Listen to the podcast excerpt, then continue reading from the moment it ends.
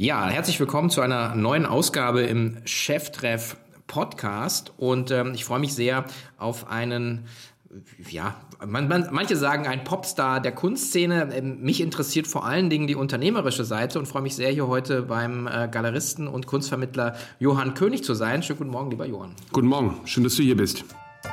Herzlich willkommen zu Cheftreff, dem Future Retail Podcast von Sven Ritter im Gespräch mit den Machern und Innovatoren der digitalen Handelsszene.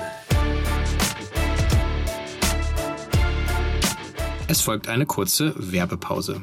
Ja, und dann noch ein Hinweis auf unseren Partner dieser Cheftreff-Folge, die Firma Minubo, der All-in-One Business Intelligence Lösung für den E-Commerce. Und wer kennt die Fragestellungen nicht, die einen als Online-Händler beschäftigen? rund um das Thema Profitabilität, ähm, dann die Frage nach der Rentabilität des eigenen Sortimentes und natürlich mit Blick auf den Kunden, wie kann man den Kundenwert nachhaltig steigern. Und alle Antworten findet ihr eben bei der Firma Minubo. Denn vorbei sind die Zeiten von fehleranfälligen manuellem Datensammeln, Software-Notlösungen und Bauchgefühl. Bei Minubo bekommst du alles aus einer Hand, eine Art Komplettlösung für die Datensammlung sowie deren Analyse und dem Reporting. Du kannst einfach Datensilos aufbrechen, verknüpfst Umsätze mit den dazugehörigen Kosten und erhältst einen Einblick per Knopfdruck für alle Geschäftsbereiche und erreichst damit volle Transparenz runter bis auf die Ebene des Deckungsbeitrags und das sogar über alle Kanäle hinweg. Jedes Teammitglied bekommt einen Zugriff auf relevante Daten ohne lange Einarbeitungszeit und deine Daten sind in sehr, sehr kurzer Zeit produktiv. Also kein langwieriger Projektaufwand, niedrige Kosten und null Risiko.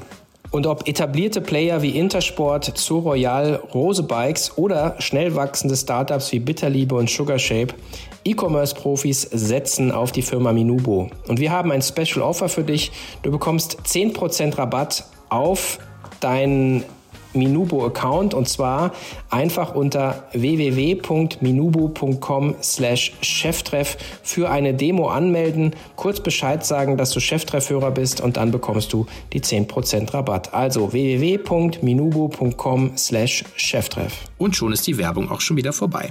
Ja, wir ähm, haben heute, das habe ich dir gar nicht vorher gesagt, meine hundertste Aufnahme und ich habe mir nämlich gesagt, ich mache mir selber ein Geschenk wow. und ähm, mache einfach ein, ein Thema, was ich, was mich selber extrem interessiert und äh, alle, die äh, bis zum Ende dabei bleiben, kann ich jetzt schon sagen, ohne dass ich weiß, welche Antworten du geben wirst, dass das wahrscheinlich eine der krassesten äh, Ausgaben wird, weil wir nicht nur ähm, über den Kunstmarkt reden, sondern eben auch über das Unternehmen Galerie König, also wie du dich jetzt auch vor allen Dingen in dem 2021 verändert hast. Aber bevor wir loslegen, sag mal kurz, wer bist du, was machst du? Genau, mein Name ist Johann König, ich bin Galerist, aber auch Kunstvermittler und Unternehmer und äh, auch Investor und Angel Investor, aber vor allem äh, Kunstvermittler und ähm, habe ein zweites Unternehmen gegründet, das heißt Misa Art GmbH, äh, aber da kommen wir bestimmt noch zu. Genau, und ähm, die vielleicht ein bisschen Kunst ist so äh, ja ein Markt, der ist eben nicht so, so völlig homogen, wie man das jetzt kennt aus Consumer Electronics oder, oder Fashion. Aber vielleicht einmal, bevor wir so reingehen, was, was du als Unternehmer machst, ähm, man die Einsortierung, äh, was, welche, welche Protagonisten gibt es eigentlich im, im Markt? Also es gibt dich in der Mitte, der im Prinzip Kunst vermittelt und Kunst verkauft. Und dann hat man natürlich die Künstler auf der einen Seite, die Kunst produzieren, und man hat auf der, auf der anderen Seite die, die Käufer, also eben auch die, die Sammler. Und äh, vielleicht einmal nochmal so, was ist denn eigentlich Kunst für dich? Genau, das, äh, ach so, Kunst ist für mich das, was die Künstlerinnen und Künstler machen. Mhm. Ähm, und das ist ein sehr weites Feld, ja. Also auch eben, ähm, wo kommen Künstlerinnen und Künstler her? Müssen die Kunst studiert haben? Müssen die an der Akademie gewesen sein? Das sind eben große Fragen. Ähm, die die Kunstszene auch stark äh, bewegen. Das interessiert mich jetzt äh, in der Fragestellung nicht so sehr. Ähm, aber dieser zweistufige Vertrieb, der es ja letztendlich ist, ist eben wahnsinnig äh, dominant.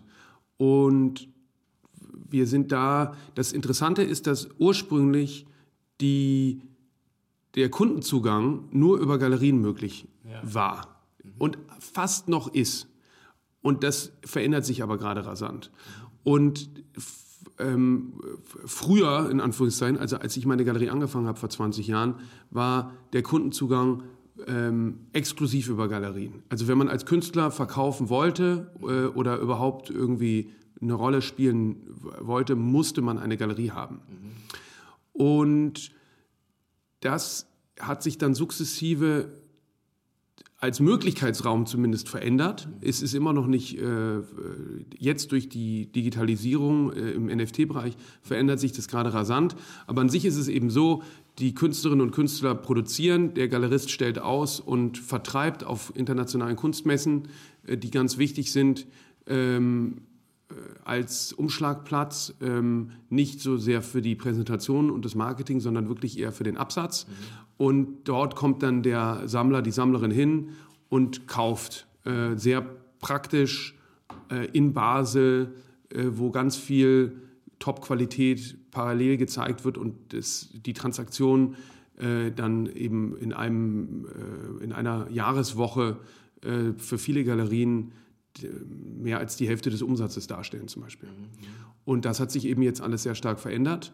Ähm, aber der Kunstmarkt, kann man sagen, weltweit boomt, äh, auch durch Inflation und ähm, alle Auktionshäuser, alle äh, haben ihre Rekordjahre hingelegt. Ähm, das ist vielleicht auch nochmal wichtig zu sagen, es gibt eben den Primärmarkt und den Sekundärmarkt. Ja. Die äh, Galerien und Künstler sind Primärmarkt und Auktionshäuser sind ursprünglich in der Regel, das ändert sich auch gerade, sind Wiederverkäufer und damit eben Sekundärmarkt. Ja, also der Gebrauchtwarenmarkt sozusagen eigentlich. Ne? Pre-loved. Pre-loved Art, ja. Also du hast gerade gesagt, Kunst ist, äh, Kunst ist eine Assetklasse. Ähm, und ähm, ich. Ähm, das hört die Kunst, äh, Kunstmarkt überhaupt nicht gern, dass es eine Assetklasse ist, aber es ist eine Assetklasse, ja. Ja, es ist also eine Anlageklasse und, äh, und äh, ich glaube inflationssicherer wahrscheinlich als das Geld wie Herr Scholz äh, auf dem Sparbuch zu legen. Ähm, die spannende Frage ist ja so, ähm, wie, wie, wie entsteht die, die Preisbildung bei dem Thema? Und ähm, vielleicht auch nochmal, wenn man, es gibt ein paar Bücher von äh, da draußen natürlich auch und äh, ich hatte Magnus Resch auch ähm, in einem ein oder anderen Gespräch, der in dem Buch How to Become a Successful Artist geschrieben hat, ähm, dass äh, sagen, der, der, der Erfolg eines Künstlers hängt letzten Endes von dem Netzwerk ab, in dem er ist. Und du sagst ja, äh, der Primärmarkt wird dominiert von Galerien. Das heißt also, wenn ich in einer top geilen Galerie bin, habe ich wahrscheinlich größere Chancen, einen guten Preis zu erzielen, oder? Absolut, absolut. Aber wenn ich mir eine eigene Community und einen eigenen Markt aufbaue als Künstlerin und Künstler, habe ich auch höhere Chancen, eine Top-Galerie zu bekommen. Mhm. Und diese Aussage, mit der tun sich viele wahnsinnig schwer. Mhm. Äh, und ich finde das aber sehr begrüßenswert, weil meine, mein Selbstverständnis nie war, der Guardian und der Gatekeeper und der Richter zu sein über Gut und Schlecht, sondern mit der Königgalerie wollte ich immer die Sachen machen, die mich besonders begeistern und die ich besonders wichtig finde. Aber das ist ein sehr subjektiver Blick. Mhm. Äh, deshalb heißt es auch König. Und ähm, ich finde aber wichtig, dass die, die Positionen wie Banksy und Kors und so, die sind ja nicht ohne Grund so erfolgreich, weil sie eben sehr viele Menschen berühren und bewegen und äh, faszinieren. Und deshalb denke ich, äh, und die haben ähm, keine, äh, die Karriere basiert jetzt nicht wirklich maßgeblich auf Galerie. Die haben auch mit Galerien gearbeitet, aber die ähm, Galerien haben nicht eine so vordergründige Rolle da gespielt. Und deshalb sage ich immer wieder, ich finde, dass Künstlerinnen und Künstler ähm, sind eigentlich die äh, Ideal-Ultra-Unternehmer. Äh, die gehen die höchsten Risiken ein, die äh, sind am innovativsten. Ähm, die, dass die selber sich eben äh, Direct-to-Consumer, wenn ich so will, ja. freimachen von diesen ganzen Regularien und ähm, äh, der Galerie, die den Marktzugang äh, exklusiv hält. Äh, ich glaube, dass das gar nicht sinnvoll ist, weil zum Beispiel wir sind dann in so einer Plattform investiert, äh, Artfacts heißt die. Äh, da sind 500.000 Künstlerinnen und Künstler gelistet und nur 5.000 Galerien. Das heißt, du hast 100% Produktion auf 1% mögliche Konversion und das ist natürlich ähm, äh, total irre ähm, was das für ein Nadelohr ist. Und dann ist es auch so verrückt, dass das Vertrieb, äh, auch das sind alles Worte, die eben im Kunstbetrieb natürlich äh, äh, überhaupt nicht passen. Aber es ist ja ein Vertrieb, äh, weil dort wird eben die Kunst, äh, die produziert wird, verkauft. Das ist zum Teil sehr schwierig, da überhaupt an Preisinformationen zu kommen.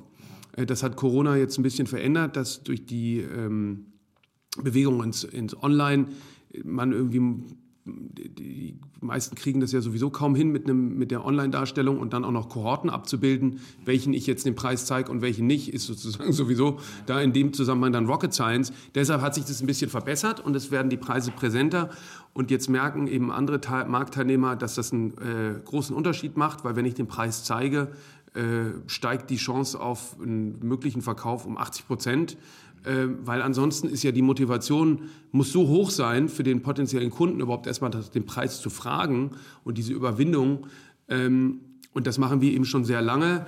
Ja, die war einer der ersten, glaube ich sogar, ne? der so Preise auch wirklich also an, die, an die Kunstwerke ge geschrieben hat. Ne? Genau, also nicht nur online, sondern auch auf Messen, auf ja. äh, ähm, den, den Titelschildern steht der Preis mit drauf. Mhm. Ähm, und das ist eben ein riesen äh, Paradigmenwechsel und ein Stilbruch gewesen, was man sich aus der äh, anderen Welt kommt, gar nicht vorstellen kann, warum, äh, warum das so ist. Ja? Mhm. Weil, ähm, also natürlich klar, so äh, verrückt ist es auch nicht, weil man sagt, man will eben, das ist die wahre Kunst und ja. keine Ware. Ähm, aber wenn man was verkaufen will, ist es natürlich besser, wenn man den Preis dazu kommuniziert. Mhm, mhm. Okay. Dem, vielleicht noch mal, äh, mal, um die Hörer noch mal abzuholen, äh, was macht eigentlich sagen äh, König Galerie? Was machst du als Unternehmer? Du verkaufst und vermittelst, also du hast Künstler im Portfolio ähm, und äh, verkaufst sozusagen oder vermarktest deren, deren Kunstwerke. Da gibt es ein Provisionsmodell, auch viel darüber schon gesprochen worden, ist so 50-50. Ähm, aber das ist ja nicht nur das, was du machst, sondern du hast ja eben auch noch, wenn man hier unten reinkommt, äh, was brutalistische Kirche ist das, glaube genau, ich, in St. Agnes. Äh, also gibt es ja noch sehr viel mehr Standbeine eigentlich, die du hast. Vielleicht auch, erzählst du doch mal, wie groß seid ihr, was macht ihr alles, alles noch? Genau, also wir sind ähm, so 65 Mitarbeiterinnen, äh, fest, feste und natürlich viele Freie. Mhm. Und die Königgalerie betreibt den äh, Hauptstandort in Berlin. Ähm, das sind zwei Ausstellungsräume, ein sehr großer äh, oben in der sogenannten Nave und ein zweiter im Erdgeschoss, das nennen wir Chapel. Und dann noch lauter so Kabinen, in denen wir unterschiedliche Arbeiten präsentieren, das nennen wir Sale Room. Ähm, und wir haben Standorte in äh, Wien, Seoul, London und Monaco. Und machen dort Ausstellungen und in Monaco ist es ein Showroom und vertreten Künstlerinnen und Künstler und managen deren Karrieren und finanzieren deren Produktionen vor und betreiben aber auch noch Kunsthandel. Also wenn Leute was äh, verkaufen oder wieder äh, äh oder suchen, dann helfen wir denen dabei. Wir beraten Unternehmen äh, und Family Offices bei der ähm, Zusammenstellung von Sammlungen mhm. und beraten auch Firmen wir haben gerade ein großes Projekt für Porsche, für die Porsche AG gemacht, äh, global, ähm, entwickeln Kunstkonzepte ähm, und sind so ein bisschen der äh, Hirte irgendwie durch die Kunst für die, die da sich nicht so mhm. Sicher fühlen, sag ich mal. Mhm, mhm. Okay. Und ähm, dieses Editionsthema, äh, kann man sich das so vorstellen, das, das sind ja eher so ähm, anonymere Transaktionen, nehme ich mal an. Also geht da viel, sehr viel mehr. Es ist auch ein niederschwelligerer Zugang in den Kunstmarkt, glaube ich. Ähm, ist das eigentlich so, der, wenn man jetzt mal so sagt, wie Kundenakquisition läuft, ist das so der, der, typische Einstiegspunkt für einen Käufer, der dann irgendwann zum Sammler wird? Ja, vollkommen richtig, das habe ich jetzt gar nicht erwähnt. Wir haben ja noch König Edition und König Souvenir. Also mhm. König Souvenir sind Produkte, die wir mit äh, Künstlerinnen und Künstlern machen. Zum Beispiel vom Erwin Wurm gibt es so eine Gurkenseife. Mhm. Das ist dann eine echte Skulptur von ihm, die kostet aber eben nur 50 Euro. Und dann machen wir auch limitierte Editionen. Ähm, mit Künstlerinnen und Künstlern, zum Teil mit großen Verlagshäusern wie Gruner und Jahr oder äh, anderen, äh, genau richtig. Und das ist so, dass das ähm, natürlich prädestiniert ist auch für äh, Online.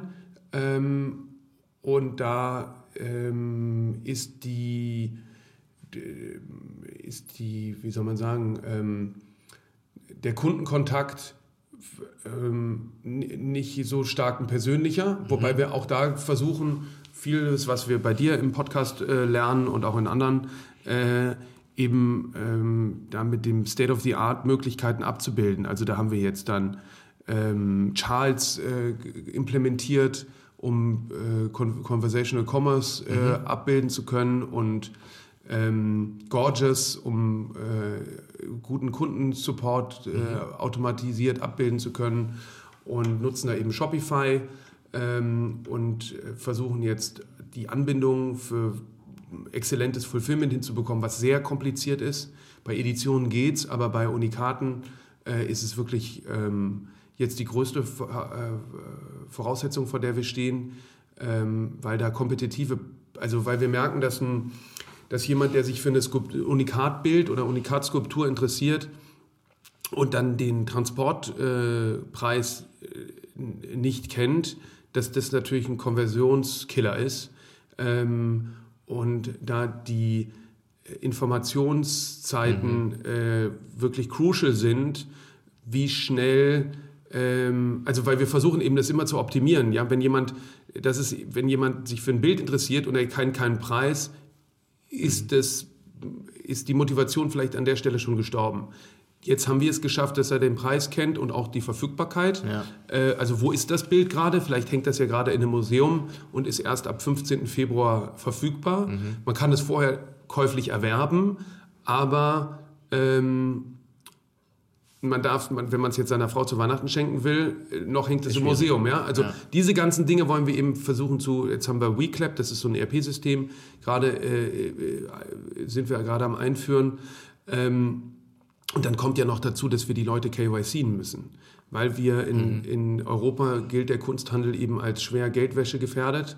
Und ähm, alle Transaktionen über 10.000 Euro müssen ähm, mit Lichtbild dokumentiert sein. Da haben wir jetzt auch eine, ähm, eine Onboarding-Strecke gebaut, ähm, mhm. die äh, mit WebID digital ähm, das erfasst. Ähm, und das alles ohne technischen Hintergrund. Also da sind wir eben, äh, haben wir uns dieser ähm, Aufgabe quasi gestellt. Und ähm, äh, aber um zurück auf die Edition zu kommen, das ist da Gott sei Dank nicht nötig und das funktioniert auch mhm. sehr gut. Kaufen denn Leute, ähm, sagen jetzt wie äh, ein Bild für 20, 50, 100.000 Euro auch einfach online? Sind das Leute, die einfach dann über, über die Webseite stolpern oder sind das schon bestehende Kundenkontakte? Also so große. Sowohl große, als auch. Also wir haben jetzt zum Beispiel über OpenSea am letzten Samstag unsere große Einzelausstellung hier von Refik Anadol ähm, verkauft, versteigert für 300 Is, das sind umgerechnet 1,16 Millionen US-Dollar mhm. an Kunden, den ich noch nie vorher ähm, kannte. Mhm. Ja? Also ähm, der kannte uns und hat dann auch auf Twitter eben kommuniziert, ähm, sich zu König und Misa geäußert und so, sehr äh, positiv, aber der war mir persönlich nicht bekannt. Mhm, okay.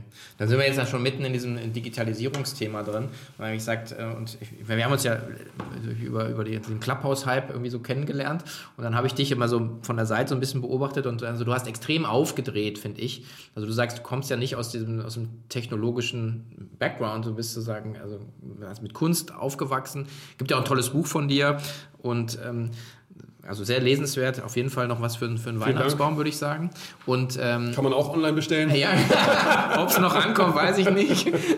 Aber ähm, die, äh, und, und jetzt Jetzt hast du, also eingangs ja schon gesagt, du hast Misa Art äh, gegründet und das ist ja nochmal ein ganz anderes Spiel, weil wir haben im Februar über das Digitalisierungsthema so ein bisschen gesprochen. Der Künstler, der jetzt auch im, im, auf Instagram seine eigenen Follower hat und Vertrieb macht, ist das eine Bedrohung für den, für den Galeristen.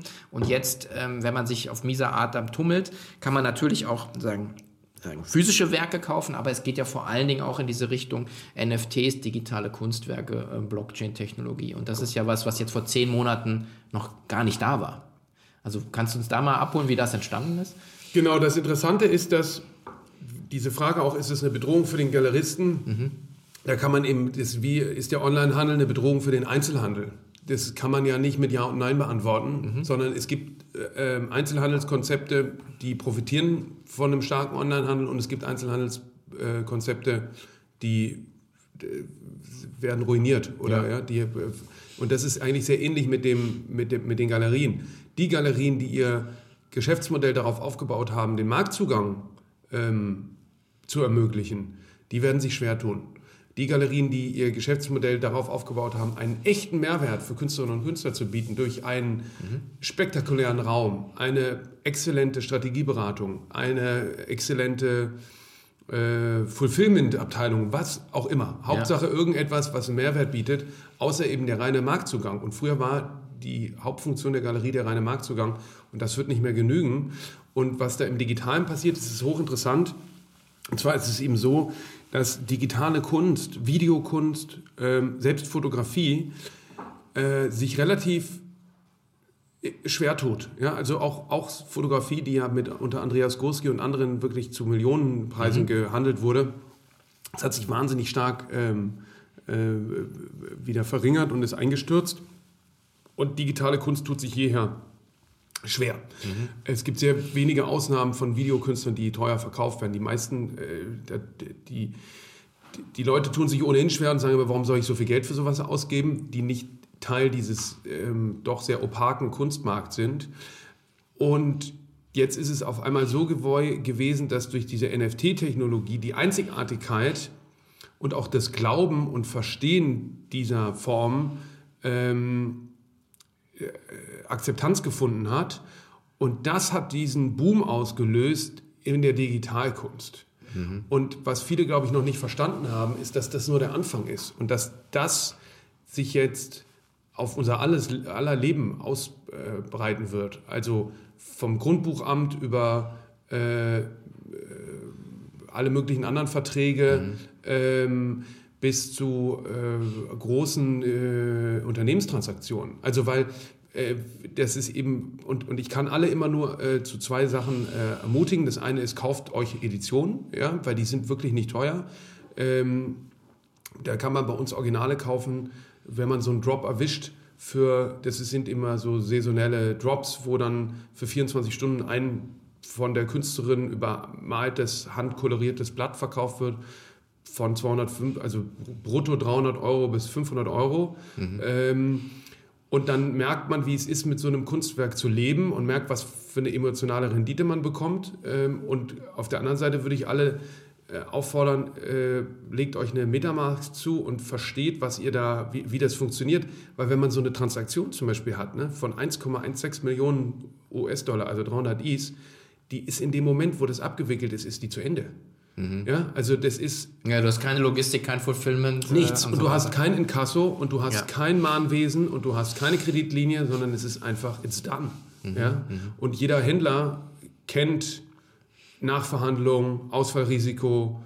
Ähm, äh, und das ist einfach dieses, dieses Vertrauen ähm, ist natürlich großartig, aber wenn man es nicht braucht, äh, ist es einfach ein. Äh, also es gibt natürlich schon noch andere Fallstricke. Ne? Also vor allem in Deutschland die Regulatorik. Mhm. Äh, BaFin äh, musste ich vorhin lachen, als du sagtest, äh, Olaf Scholz mit dem, mit dem Sparbuch. Aber dann denke ich auch an Herrn Habeck mit der BaFin, der ja der Meinung ist, ja, ja. dass die BaFin äh, Handwerksbetriebe kontrolliert. Ja. Ähm, wir haben im Moment mit der BaFin zu tun, weil wir eben auf einmal gemerkt haben, dass wir Anlagevermittler sind, weil wir NFTs verkaufen. Ähm, und äh, jetzt wollen wir Kunstwerke fraktionalisieren äh, und die mhm. brauchen einen Prospekt. Also das ist äh, alles, alles andere als mhm. trivial. Äh, ich glaube, wir, hab, wir haben gemerkt, dass wir beim, beim, durch Zufall beim, beim, beim selben Rechtsberater gelandet sind. Äh, ähm, Ach, richtig, ja. ja, ja, ja. Äh, weil wir es ja auch, ähm, wir versuchen ja auch mit dem, sagen so eine Deal-by-Deal-Struktur gerade aufzubauen. Liegt auch gerade bei der BaFin. Ich habe auch gerade wieder eine Satzungsänderung machen müssen.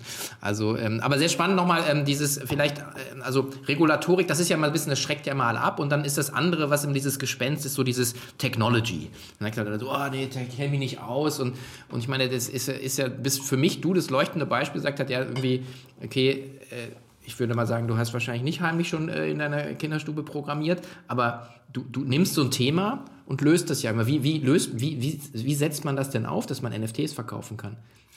Äh, ich habe ganz bisschen programmiert und bereue sehr, dass ich damals nicht mhm. weitergemacht habe. Okay. Äh, da gab es ja diese, diese Mailboxen mhm. ähm, und, und ICP oder wie hieß es nochmal? Ähm, und, und Amateurfunk und so. Mhm. Und ähm, äh, ja, ärgere mich so darüber, dass ich da nicht weitergegangen bin, so wie ich mich darüber ärgere, dass ich nicht in Rechnungswesen besser aufgepasst habe. Mhm.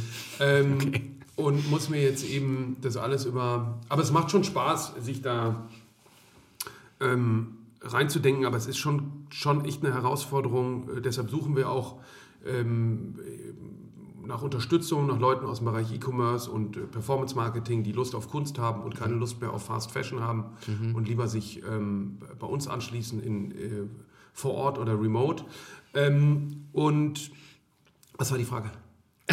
die Frage war, wie, wie, wie kommt jemand, der eigentlich sich primär mit Kunst beschäftigt, sozusagen so ein sehr äh, Technology-driven Business auch jetzt aufzubauen. Also ich meine zu sagen, ja, du, du hast irgendwie, machst einen Online-Shop, okay, das ist so 0815, aber sich wirklich dann zu sagen, die, diese Technologie mit Blockchain, mit NFTs anzueignen und dann eigentlich, du wirst ja jetzt damit auch zum, zum Market Maker. Ach so, ja, äh, wir haben ja auch künstliche Intelligenz Preisschätzung eingebaut, mhm. ja, die unseren mhm. ähm, äh, Asking-Preis, also unseren Rufpreis vergleicht mit einem auf Machine Learning Daten äh, ausgeworfenen äh, ähm, Vergleichspreis setzt. Mhm. Ähm, ja, ich glaube, die Motivation ist die Skalierbarkeit. Mhm. Ähm, ich komme eben aus der, aus so einer, äh, mein Vater war äh, Kurator, Museumsdirektor, äh, meine Mutter Illustratorin, Schauspielerin. Also ich komme aus einem Haushalt, wo eben die Kunstelite, auch wenn ich sie damals als solche natürlich nicht empfunden habe, aber eben Gerhard Richter, Jeff Koons, David Hockney, wo die alle ein- und ausgegangen sind. Und für mich ist Kunst wirklich ein äh, essentieller Bestandteil ähm, auch von Lebensqualität und Relevanz. Ähm, und ich will das wirklich einer breiten Masse zugänglich machen und will die, das kann ich aber mit der Königgalerie nicht, weil dafür ist mein, äh, das, was ich wichtig finde, das gibt es dann zu wenig und ist dann auch zu schnell zu teuer. Mhm. Ähm, und ich finde aber, es ist wichtig, eine, eine, ein großes Spektrum, immer noch ausgewählt, aber ein sehr großes Spektrum von jung bis alt, äh, von Malerei bis Digitalkunst ähm, als Plattform bereitzustellen, dass Menschen sich damit beschäftigen können und zwar sehr niedrigschwellig äh, und das Werkzeug an die Hand bekommen, selber für sich Kunst zu entdecken mhm. und zu sagen, okay, das irgendwas finden und sagen, okay, das mag ich und dann aber anhand von Technologie ein, Bewertungssystem bekommen, wo sie sagen, wo sie verstehen können, der, der Künstler steht an dem Platz X äh, global und Y national, um so zu verstehen, wo mhm. ist der denn innerhalb dieser Hierarchie, was das Ranking habt ihr selber entwickelt oder gibt es dafür ja. irgendwie ein objektiviertes Tool oder so? Nee, das Ranking ist von der dritten Partei, eben was ich vorhin sagte, Artfacts. Da haben wir dann mhm. strategisches Investment gemacht, okay. um äh, uns diese ähm, Daten äh, Zugänge quasi zu sichern, äh, beziehungsweise live zu verknüpfen, mhm. ähm, dass der angebotene Künstler gleich gerankt wird, basierend auf deren Daten. Mhm. Da haben wir keinen Einfluss drauf. Mhm. Was ich eben wichtig finde, weil ansonsten ist ja der Verkäufer total bias von, dem, mhm. von, von das, was er da verkauft. Und das bin ich auch bei König. Ja, mhm. das sind die Positionen, die ich da zeige, die halte ich für die besten. Mhm. Und ähm, in ihrer Gattung. Ja. Und bei Misa ist es eben so, dass ich da, ähm, ich persönlich auch irgendeine Position zu habe, die wird aber nicht auf der Plattform klar, mhm. ähm, weil äh, die heißt nicht König und die wird auch nicht von mir, also das sind unterschiedliche Experten in den unterschiedlichen Bereichen, die die Sachen zusammenstellen. Und dann ist es aber immer so, dass dass, ähm, weil es das bei uns nicht gibt, wie bei Trade Republic, wo dann da steht, so und solche Analysten haben das und das empfohlen, äh, wer immer sich sozusagen davon beeinflussen mhm. lassen will, äh, bei uns ist es dann eben die Limner äh, KI und dieses Ranking und, ähm, mhm. und der Algorithmus, der einem Sachen empfiehlt, dass ich dann als Betrachter mündig genug bin, ähm, um das zu verstehen. Und dann ist auf MISA das gesamte Spektrum ähm, äh, dargeboten von Edition, Editionsdrops, ähm, fraktionalisiertem Teileigentum, dass ich einen Anteil kaufen kann mhm. von einem Kunstwerk oder ein NFT. Mhm, okay. Und äh, das finde ich auch so faszinierend, ähm, weil diese, dass, dass ihr auch an dem Sekundärmarkt ja partizipiert nochmal, weil, weil das finde ich so ein bisschen ähm, ist, ist, also jetzt, du hast mal irgendwann das Beispiel genannt, der Uhrenmarkt, äh, ähm, aber der ist halt eben nicht so, dass, dass eine, eine Rolex an dem an dem Sekundärmarkt partizipiert. Oder halt wenn du halt irgendwie die ähm, das ist eine sehr sehr äh, auch abgedichtetes äh, Vertriebsmodell. Wenn du beim Bucher reinrollst oder bei Wempe dann, dann lachen die dich aus und sagt ja ich hätte gerne die Uhr. Die am Schaufenster sagen die ja stellen sich an in fünf Jahren können sie die haben. Denke ich mir so okay dann gehe ich auf einen, eben einen Sekundärmarktplatz kaufe die für 1000 Euro mehr und habe dann aber die Uhr sofort. Ja. Und jetzt, was du ja auch kreierst, ist, du sagst, naja, du hast dann die, die neuen Werke, die kommen, aber du hast gleichzeitig die Plattform, die auch äh, den Bestand letzten Endes drehen lässt. Und wie, wie wichtig wird da äh, so auch Blockchain? Weil man im Prinzip der Künstler hat einmal, partizipiert ja einmal an dem Verkauf, ne? Genau. So, wenn man das jetzt mit, einem- mit einer, äh, wirklich mit, einem- mit einer Blockchain-Technologie verknüpfen könnte, auch ein, ein physisches Werk, könnte, wäre es ja möglich, dass der Künstler auch in den Weiterverkäufen irgendwie partizipiert, oder? Ja, das Problem ist, dass die, der, der Künstler in Europa auch an den Weiterverkäufen der physischen Kunstwerke partizipiert, rein theoretisch zumindest über das Folgerecht, das wir eben dann zahlen. Ja. Das kommt aber nur diluted bei den Künstlern an, weil das meiste landet bei, den, bei, bei der Picasso-Familie zum Beispiel. Ja, weil das geht eben wie bei der GEMA nach ähm, Umsatz. Ach so. Ja? Super. Oder, oder ich weiß gar nicht, wie der Schlüssel genau funktioniert. Der Ja, ist so ein okay. bisschen undurchsichtig. Okay. Und das ist total verrückt. Wir müssten rein theoretisch, das wird sich eben noch klären für die NFTs, ähm, obwohl ja die Royalties in dem Smart Contract eingebaut sind, trotzdem nochmal äh, Folgerecht bezahlen. Okay. Also ein Folgerecht ist dann praktisch nach Marktmacht und Marktbedeutung sozusagen geht dann das meiste, obwohl es nicht ein Picasso-Kunstwerk ist, an die Picasso-Familie. Verstehe ich das richtig? Genau, genau. Also es ist sozusagen so, dass die äh, dass das ganze Folgerecht, das sind 4% auf den Umsatz, was total irre ist. Also selbst wenn du einen Verlust bei einem Wiederverkauf realisierst, musst du trotzdem auf, dem, auf den Umsatz äh, zahlen. Und ähm, das wird von, dem, von der VG Bildkunst eingesammelt und dann ähm, nach irgendeinem komplexen Algorithmus oder nach irgendeiner Logik verteilt. Und es ist aber eben so, dass wir wissen, dass die, weil das ist vor allem bei Auktionshäusern relevant, dass, also wir, wir zahlen das auch, aber ähm, da kommen eben höhere Summen zusammen, dass die immer nur einen Bruchteil von dem bekommen, was sie eigentlich bekommen müssten, weil das natürlich eine große Verwaltungsstruktur ist, die äh, Geld kostet. Und das ist eben das Tolle an der Blockchain. Das kannst du alles ähm, ähm, automatisieren. Da ist eben dann eingeschrieben, so und so viel Prozent gehen an den Künstler. Bei jedem Wiederverkauf wird das automatisch in die Wallet geschickt. Und so strukturieren wir jetzt auch die Fraktionalisierung. Also wir machen ein, tokenisieren ein Kunstwerk und dann äh, verkaufen wir äh, entsprechende Anteile von dem Kunstwerk. Also 500 Euro äh, Anteile, also sagen wir mal, das Kunstwerk kostet 100.000 Euro, davon dann äh, eben geteilt durch 500 Anteile. Und dann können diese auf dem Zweitmarkt äh, getradet werden. Und wenn dann das Kunstwerk geexitet wird, werden die, würden, wird die Summe äh, im Äquivalent direkt in die Wallets geschickt. Also wie Aktien eigentlich. Also Wie Aktien, genau. Ein Ja. Anteil an einem Kunstwerk. Aber das Tolle ist, du hast eben gar nicht, wie jetzt bei dem SPV oder du hast eben diesen ganzen Papierkram. Also du musst es natürlich einmal richtig aufsetzen, da sind wir gerade mittendrin, auch mit einer Onboarding-KYC-Strecke, weil die Kryptowerte müssen eben äh, ab einem Cent ähm, äh, Geldwäsche präventiv äh, erfasst werden beim Trading, nicht bei der Erstausgabe. Und dann ähm, ist das Tolle aber, dass du die, wenn du deinen Token mittlerweile an jemand anderen verkauft hast, dann schicken wir die, Er- die ähm, Erträge einfach an diesen Token. Ja, ja, klar. Über die Ja. Adresse dann einfach. Genau. Und, ähm, äh, und das ist natürlich großartig, weil es auch die, den Marktzugang, ähm, wir versuchen eigentlich all, auf beiden Seiten den Marktzugang zu ermöglichen. Wir versuchen den Künstlerinnen und Künstlern den Marktzugang zu ermöglichen und den äh, Sammlerinnen und Sammlern.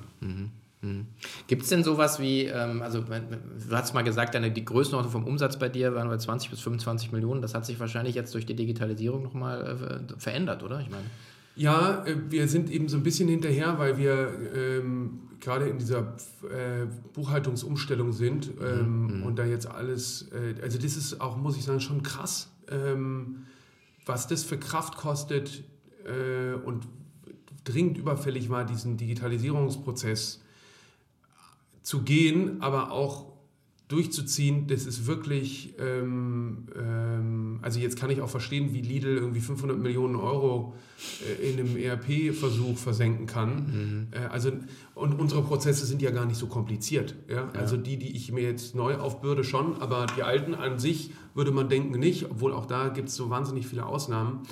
Ähm, aber wir haben jetzt alleine durch NFTs so roundabout 5 Millionen äh, zusätzlich noch Umsatz, Umsatz gemacht. Mhm, okay, das ist ja aber erst der Anfang wahrscheinlich, oder?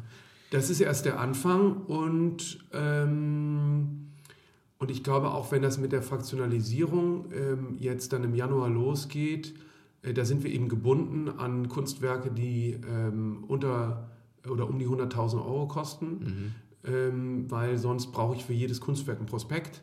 Äh, und der mhm. ist dann so teuer, dass es dann wieder keinen Sinn macht, weil wir wollen ja ähm, da im Prinzip die Leute, es geht nicht nur darum, dann ist da ein Finanzprodukt draus zu machen, sondern das kennt man vielleicht von sich selber, wenn man an irgendwas investiert ist, ist man anders involviert und motiviert, sich damit zu beschäftigen ja.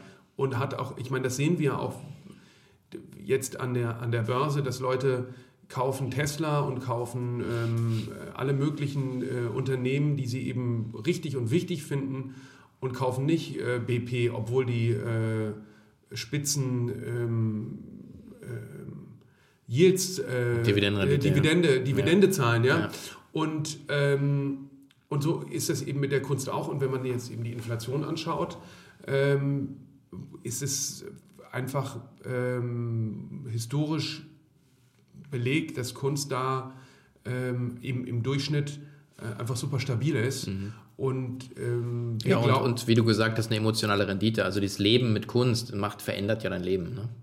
Genau, das hast du natürlich nicht durch, die, durch, die, durch den fraktionalisierten Teileigentum. Ja? ja. Also nur, ähm, mhm. nur, nur bedingt, beziehungsweise wir gucken auch gerade, ob wir das nicht so machen können, dass wir dann von den Kunstwerken eine Reproduktion erstellen, mhm. äh, mit der man dann ähm, vielleicht auch ein bisschen angeben kann. Mhm. Aber für, für, mich die Frage auch mit dem NFT-Thema. Also äh, man, viele Leute fremdeln ja auch mit der, mit der Technologie noch. Ähm, viele Leute fremdeln mit äh, sowas wie, wenn deine Kinder, mein Sohn oder so, ähm, irgendwie in einem Computerspiel Zeit investiert hat, einen Charakter aufgebaut hat und dann für 25 Dollar sich irgendeinen Cape oder ein Pferd kauft. Und dann habe ich gefragt, okay, macht das jetzt irgendwas für deinen Charakter? Nee, sieht nur geil aus.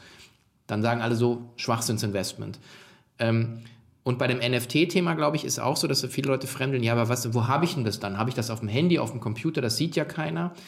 Aber was die rationale oder was ist deine Erfahrung jetzt in den, in den ersten Monaten? Warum kaufen Leute digitale Kunst? Was hat sich auch verändert jetzt im, im Vergleich zu vorher?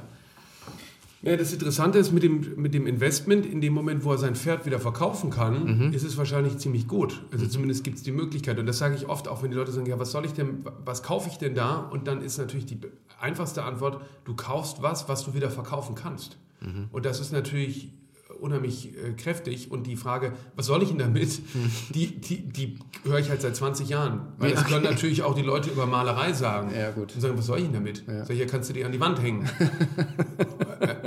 und dann sagen die, äh, und dann? kannst es anschauen.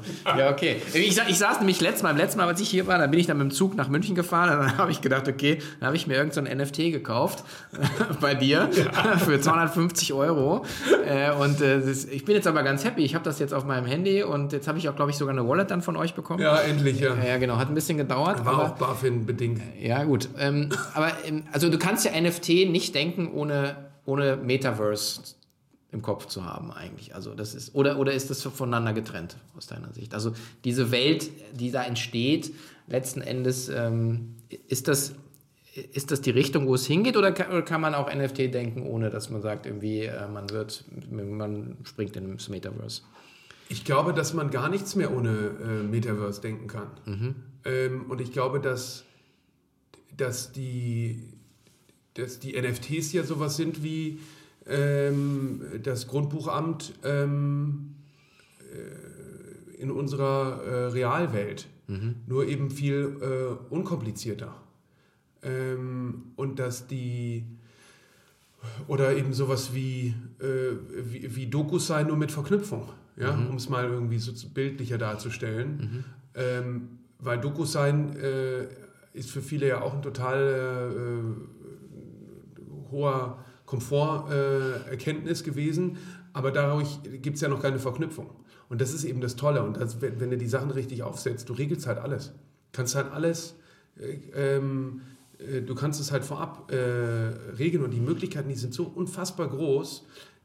Allein die, die Möglichkeit zum Beispiel, wenn jetzt eine Band mehrere Tonspuren aufnimmt, kannst du die Royalties von jedem Beitragenden regeln. Und wenn dann nur die Vocals für irgendein Sample benutzt werden, bekommt halt nur die Sängerin, die die Vocals gesungen hat, die Tantieme auf irgendeinen Song.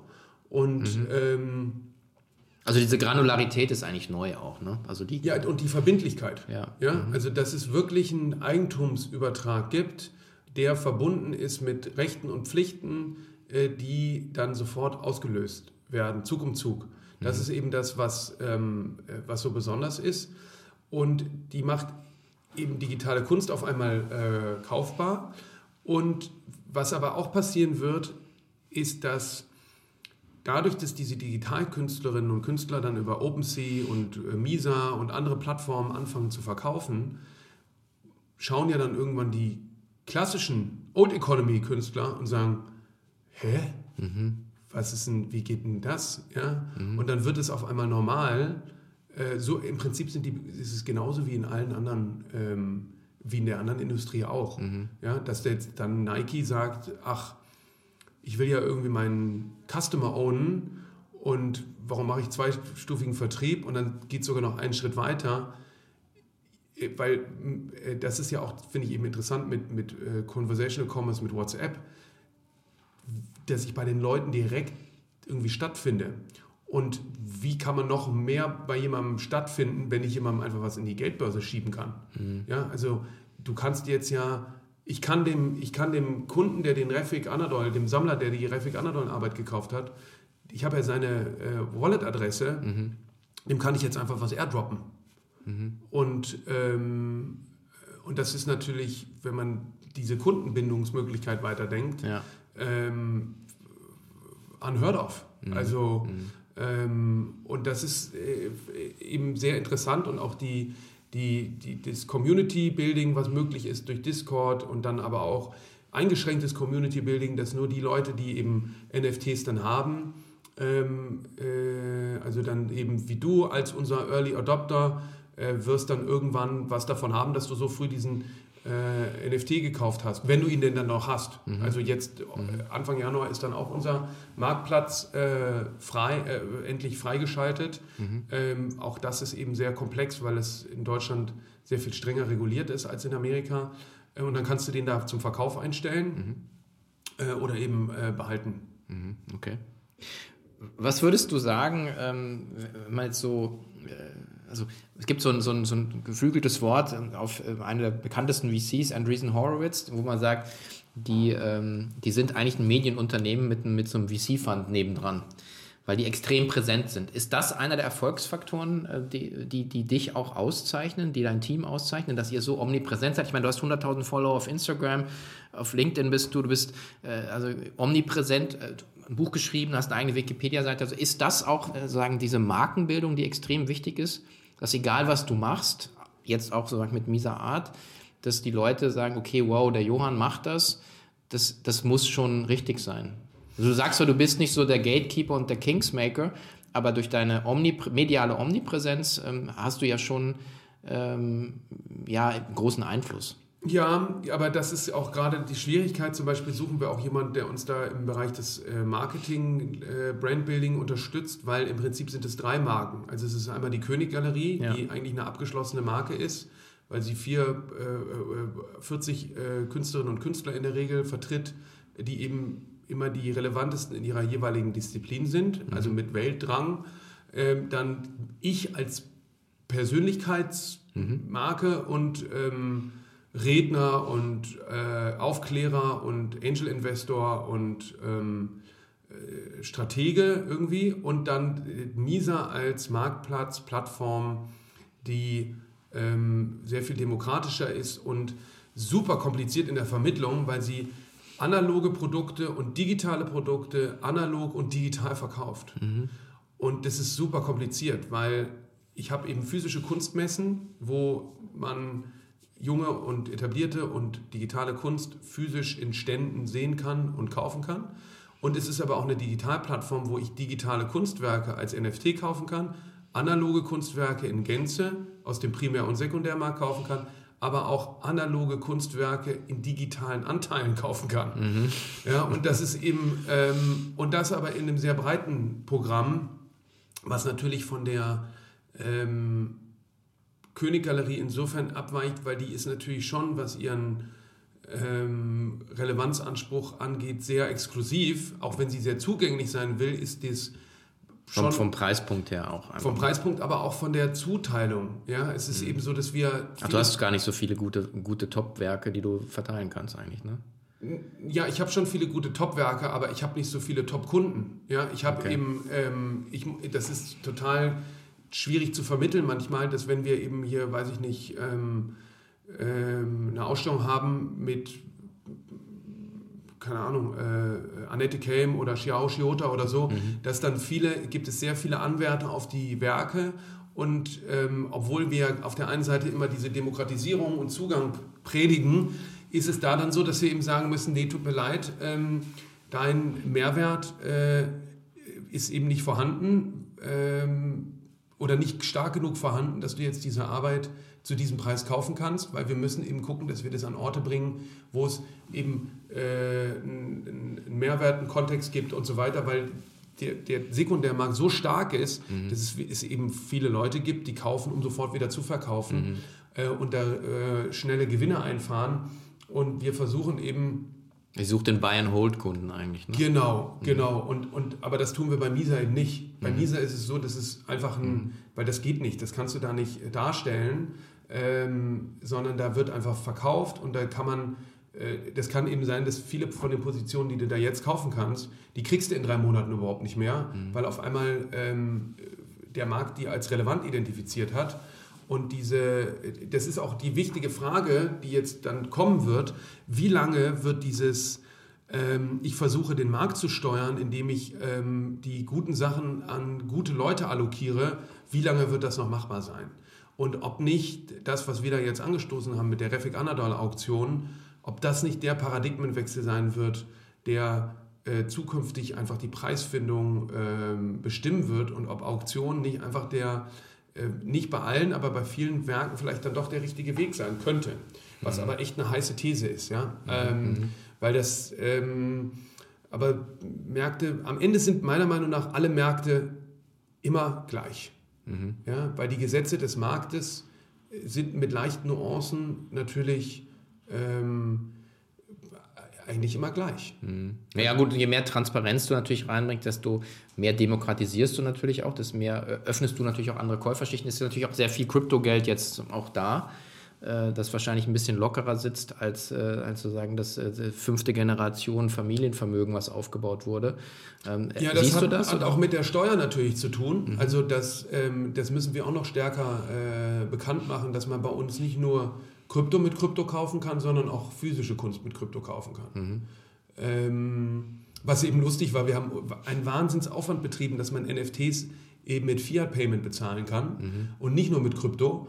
Ähm, und dann hatten wir das alles äh, funktionieren, dass wir eben, ähm, äh, dass das alles funktioniert mit, mit PayPal und mit ähm, Klarna und so weiter und so fort. Mhm. Und dann Riesenärger, weil der Coin, Coinbase Commerce Anschluss war irgendwie falsch eingestellt. Äh, und als wir live gegangen sind mit den NFTs, wollten nur Krypto-Leute NFTs kaufen. Ja. Und wir haben irgendwie ein halbes Jahr daran gearbeitet, dass wir Fiat annehmen können. Ja. Und dann kamen erstmal nur Krypto-Leute und jetzt lang, und dann hat es aber ähm, sozusagen durchgesickert ähm, und äh, also es ist auf alle Fälle eben sehr interessant. Ja. Mhm. Was, okay, machen wir noch zwei Abschlussfragen. Einmal noch ein Blick nach vorne. Ähm, in fünf Jahren jetzt, was erwartest du? Ähm, sagen, wie, wie, wo, wo wird dann sowas stehen wie Misa Art? Also ist das dann, das ist jetzt einfach der An Anfang von einem, von einem Paradigmenwechsel, hast du gesagt. Gibt es da jetzt dann auch so, so einen Goldrausch oder, oder wird es noch dauern? Also bis es auch wirklich angenommen wird in der Breite? Also einmal haben wir die große Voraus äh, Herausforderung, dass wir einfach in Deutschland äh, und in Europa ähm, einfach nochmal vor anderen Herausforderungen stehen als jetzt die ähm, amerikanischen Mitbewerber. Ja? Also was wir da versuchen zu bauen, ist ja eine Multi-Channel-Plattform. Ja? Mhm. Es gibt schon Online-Kunstverkäufer wie Singular und Saatchi ähm, und es gibt äh, NFT-Marktplätze wie OpenSea und äh, Nifty Gateway und es gibt Editionsdropper wie ähm, Avantarte und andere. Und was wir versuchen, ist halt so eine Art Super-App Super äh, zu machen. Mhm. Und da bauen wir jetzt für alle Verticals gerade den Proof of Concept und ähm, belegen, dass es eben funktioniert. Mhm. Und dass es auch compliant funktioniert und auch in Deutschland funktioniert. Und wenn das einmal steht, dann müssen wir gucken, wie, ob mit VC oder Börse oder wie kriegen wir das dann skaliert mhm. ähm, ähm, und so aufgestellt, dass es eben ähm, international funktioniert. Mhm. Okay. Ja. Und, äh, und parallel ähm, betreibe ich aber weiter meine meine, mein, mein Familienmetzgereibetrieb mhm. sozusagen, die, der die Königgalerie auf eine Art und Weise ist, weil die ist eben ja. ähm, sehr persönlich und sehr subjektiv und ähm, auch wenn man da versucht, Prozesse zu automatisieren, ist die nicht, das ist nicht skalierbar. Da kannst du zwar immer mehr Filialen in irgendwelchen anderen Ländern aufmachen, mhm. aber ähm, da, da, funktioniert eben äh, und da mache ich überhaupt mir gar keine Sorgen, dass die in irgendeiner Form durch diesen Paradigmenwechsel bedroht ist. Das ist eben auch total interessant. Auch wenn auf der einen Seite werden Galerien unwichtiger und auf der anderen Seite werden sie aber sind sie wichtiger denn je. Mhm. Ja, die, die Gewichtung verändert sich nur. Mhm. Und ähm, wie mit Schauspielagenturen auch oder so. Ja? Also mhm. auch der, der, die, die, der wichtigste ähm, auch irgendwie Top-Bundesligaspieler brauchen äh, ähm, einen Agenten. Einen Agenten, ja. ja. ja. Ähm, aber ähm, vielleicht der Mittelbau nicht unbedingt. Da gibt es dann äh, Plattformlösungen. Mhm. Ja? Mhm. Ähm, so. Okay. Ja, schön. Äh, vielleicht noch eine letzte Frage zum Abschluss ist so, was, was wenn du jetzt zurückreisen könntest in der Zeit zu, zu dem Johann König, als du mit deiner Galerie gestartet bist, vor 20 Jahren, was würdest du dem gerne an Erkenntnis mit auf den Weg geben? Jetzt nicht irgendwie Aktientipps oder sowas, sondern... Ja, ähm, das ist sehr gut. ähm, hätte ich mir wahrscheinlich nicht geglaubt. Dann. Ja, nee, genau. Die Aktientipps, die ich mir jetzt heute geben würde. Ähm, ich würde sagen... Hadere nicht so lange damit, ob du wirklich jetzt diese Regeln in Frage stellen kannst. Mhm. Also das ist ähm, so, dass ich, dass ich schon, das ist aber auch, vielleicht liegt am Kunstmarkt, das ist ein ultrakonservativer Betrieb, der zwar super progressive Inhalte hervorbringt, aber in seinen Strukturen echt total so ist, wie er ist und nicht in Frage gestellt gehört. Mhm. Ähm, und das auch sehr viel Kraft kostet, ähm, da äh, sich irgendwie diese äh, Experimente zu trauen. Und da würde ich sagen, du ähm, mach einfach. Mhm. Und äh, also das ist wirklich auch, wenn Corona nicht gewesen wäre, da durfte man auf einmal Sachen machen, die man vorher nicht machen durfte. Ja. Und, ähm, und das finde ich schon blöd. Also mhm. ähm, ich finde, dass ähm, dass das, äh, und das ist eben interessant, normalerweise sind ja die Disruptoren immer Leute, die in irgendwelche Industrien kommen. Von außen. Die von rein. außen reinkommen. Ja, und du bist ja eben. Genau, und ich bin sozusagen ultra von innen. Mhm. Und das Verrückte ist, das haben ja viele versucht von außen. Aber ähm, ich weiß ja auch noch nicht, ob ich es schon geschafft habe. Aber mhm. ich glaube, es sieht ganz gut aus. Äh, aber das funktioniert eben in dem Kunstbetrieb nicht, weil das ist halt so ein bisschen wie so eine Aristokratie äh, äh, die, wobei die wurde auch von außen ja dann äh, ja, verändert. Aber das ist äh, eben verrückt, dass ähm, ich das Gefühl habe, ich musste erst an so einen gewissen Punkt kommen, bis zum deutschen Pavillon in Venedig, um dann, zu, um, um, um, dann mich auch zu trauen, jetzt dann durch Corona zu sagen, warum müssen wir alle immer auf diese Messen fahren, um... Mhm ähm, dann da teure Standmieten zu kaufen äh, und so also das einfach alles grundsätzlich mhm. mehr in Frage zu stellen. Mhm. Also deswegen ähm, Messe in St. Agnes, Misa Art äh, und, äh, und äh, das Schlusswort wäre dann wahrscheinlich oder meine Zusammenfassung wäre hier Never waste a good crisis. Genau. Und äh, alle, die das beherzigt haben, die letzten zwei Jahre, stehen, kommen glaube ich stärker raus. Ganz, ganz herzlichen Dank. Ähm, also super Gespräch und ich glaube, du bist hier ähm, auch ganz weit vorne ähm, in der in der Annahme neuer Technologien, neues neue Gedanken Gedankenguts. Und äh, also alles Gute, viel Erfolg und wird nicht das letzte Mal sein, dass wir hier gesprochen haben, glaube ich. Vielen Dank für den Besuch.